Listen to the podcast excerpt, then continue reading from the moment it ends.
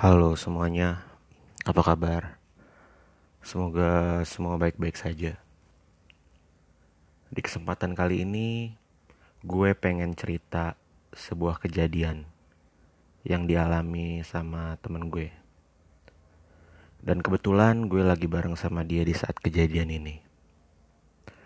Buat kalian yang udah siap, kencangkan volume, simetriskan posisi rebahan atau duduk kalian dan selamat mendengarkan.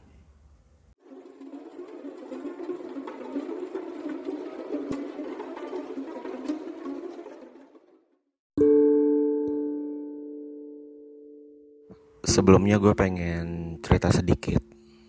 Jadi setelah tiga episode podcast gue sebelumnya, and now I feel there's something yang aneh lah ya gue merasanya kayak gitu.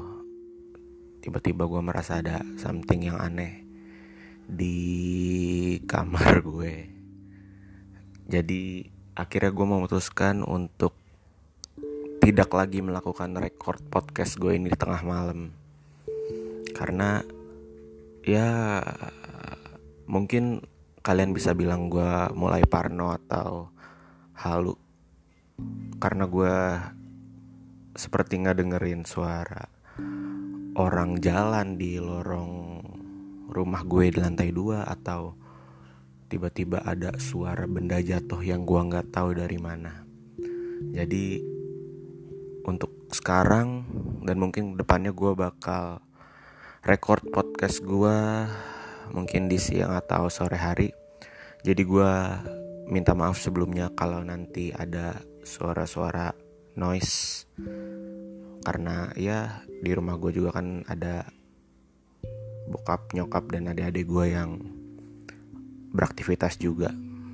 Jadi itu aja. Thank you.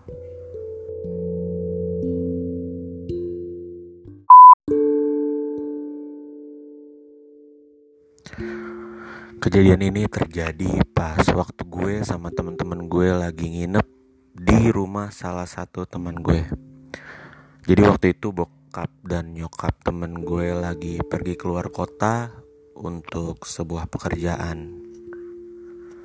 Jadi dia sendirian di rumah karena ya dia anak tunggal. Karena dia orang yang agak penakut, jadi dia ngajak temen-temennya lima orang, termaksud gue, uh, untuk nginep di rumahnya. Akhirnya sore itu kita janjian untuk datang ke rumahnya. Gak lupa kita beli makanan, minuman, supaya nanti nggak usah keluar-keluar rumah untuk beli sesuatu lagi. Temen gue ini uh, rumahnya lumayan gede, tiga lantai. Tapi yang dipakai cuma lantai satu dan lantai dua. Lantai tiganya dijadiin tempat untuk naruh barang-barang yang mungkin udah gak kepake. Kita semua main di kamarnya yang ada di lantai dua. Jadi di lantai dua itu cuma ada kamar temen gue, kamar tamu dan balkon. Sisanya itu kayak semacam ruang tamu yang kosong gak ada apa-apa. Dan di belakangnya ini ada tangga untuk turun ke lantai satu atau naik ke lantai tiga. Jadi gambarannya itu kalau kita naik dari lantai satu itu kan kita belok kiri.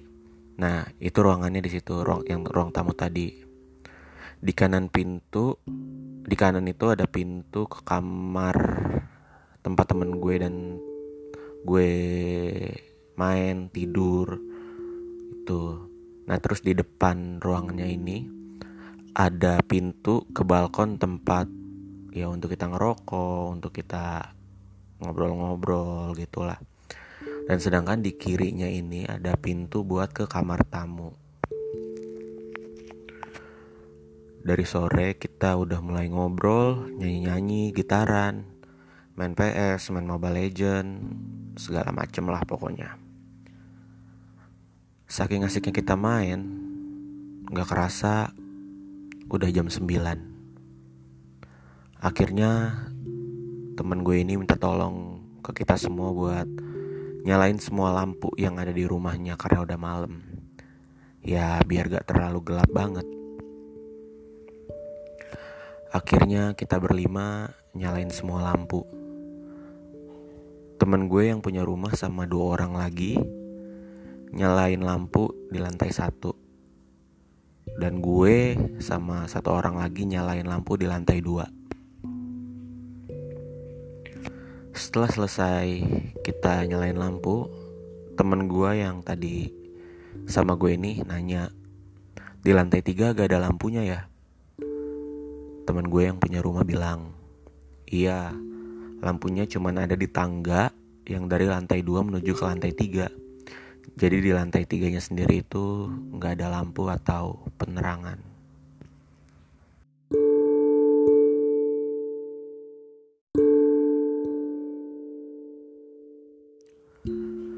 Kita nggak terlalu mikirin itu. Akhirnya ya kita lanjut bikin kopi untuk ngobrol-ngobrol dan gitaran aja. Karena udah pada muak main game. Dua orang memutuskan untuk tidur. Jadi tinggal kita bertiga di balkon. Kita ngobrol sampai ya lumayan lama lah. Sekitar jam 2an lewat gitu di sini kondisi jalanan di depan rumahnya udah mulai sepi. Cuman kedengeran suara motor yang lewat sesekali.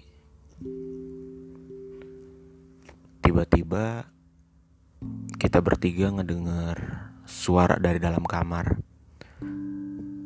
Seperti suara orang jalan dan tiba-tiba tuh suara keran di kamar mandi bunyi suara air yang deras kena lantai itu kayak memecah keheningan.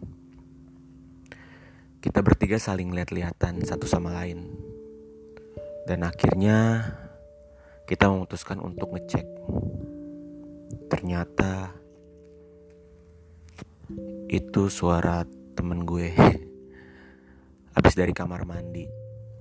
Abis ngambil wudhu buat sholat tahajud kita yang udah merinding. Akhirnya ya kita cuman ketawa dan pindah ke kamar. Karena ya udah malam juga ngapain di balkon kan?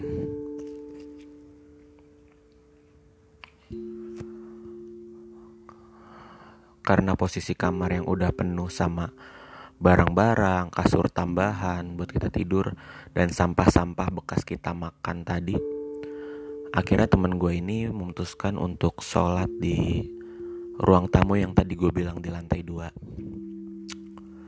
Setelah beberapa menit, tiba-tiba gue ngedenger temen gue yang lagi sholat ini baca doanya dengan suara yang cukup kenceng. Jujur gue agak kaget karena waktu itu gue lagi tiduran di dekat pintu. Selang beberapa menit setelah itu tiba-tiba teman gue ini masuk ke kamar dengan panik dan langsung nimbrung di tengah-tengah kita. Mukanya panik. Kita semua pun pada bingung dan maksa dia buat cerita. Akhirnya dia cerita.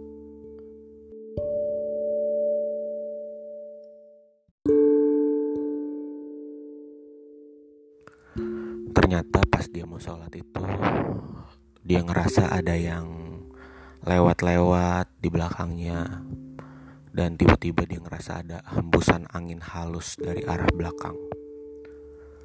Nah dari sini tuh gue mulai keinget gitu. Oh iya temen-temen gue yang muslim emang sering bilang kalau sholat tahajud ini adalah uh, apa ya yang paling mustajab atau peluang peluangnya sangat besar gitulah untuk doa-doanya dikabulkan. Tapi juga merupakan hal yang paling berat karena dilakukan di sepertiga malam ketika kita habis tidur gitu. Lanjut ke ceritanya, jadi pas dia udah mau mulai sholat, dia bilang dia membaca niat sholat. Dia membaca niat sholat uh, dan ada surat gitu yang harus dibaca uh, untuk surat-suratnya mohon maaf karena gue lupa Jadi ketika pas dia lagi kusuk baca, tiba-tiba dia tuh berhenti sebentar karena merasa ada kesalahan saat melafalkannya. Jadi dia berhenti sebentar.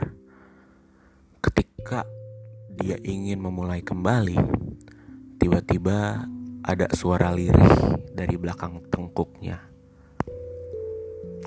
Bacanya salah. Lalu ia melanjutkan lagi dengan suara yang keras.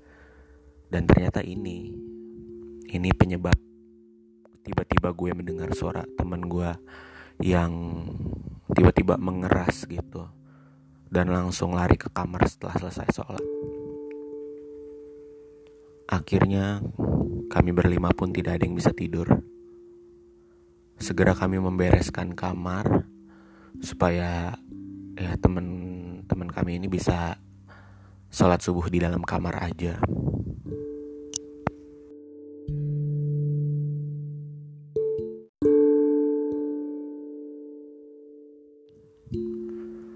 Sekian cerita untuk malam hari ini. Semoga apa yang temen gue alami ini nggak dijadikan alasan buat teman-teman semua yang muslim untuk takut sholat tahajud. Ya mari kita berpikir positif aja mungkin uh, dia hanya mencoba mengingatkan. Terima kasih untuk teman-teman yang udah mau dengerin sampai habis untuk minggu depan bakal ada sesuatu yang menarik. Jadi bakal ada teman-teman gue yang bakal ceritain pengalaman mereka sendiri. Dan buat teman-teman yang mau juga ceritain pengalamannya, boleh langsung kontak ke gue. Once again, thank you. Selamat bermalam Jumat.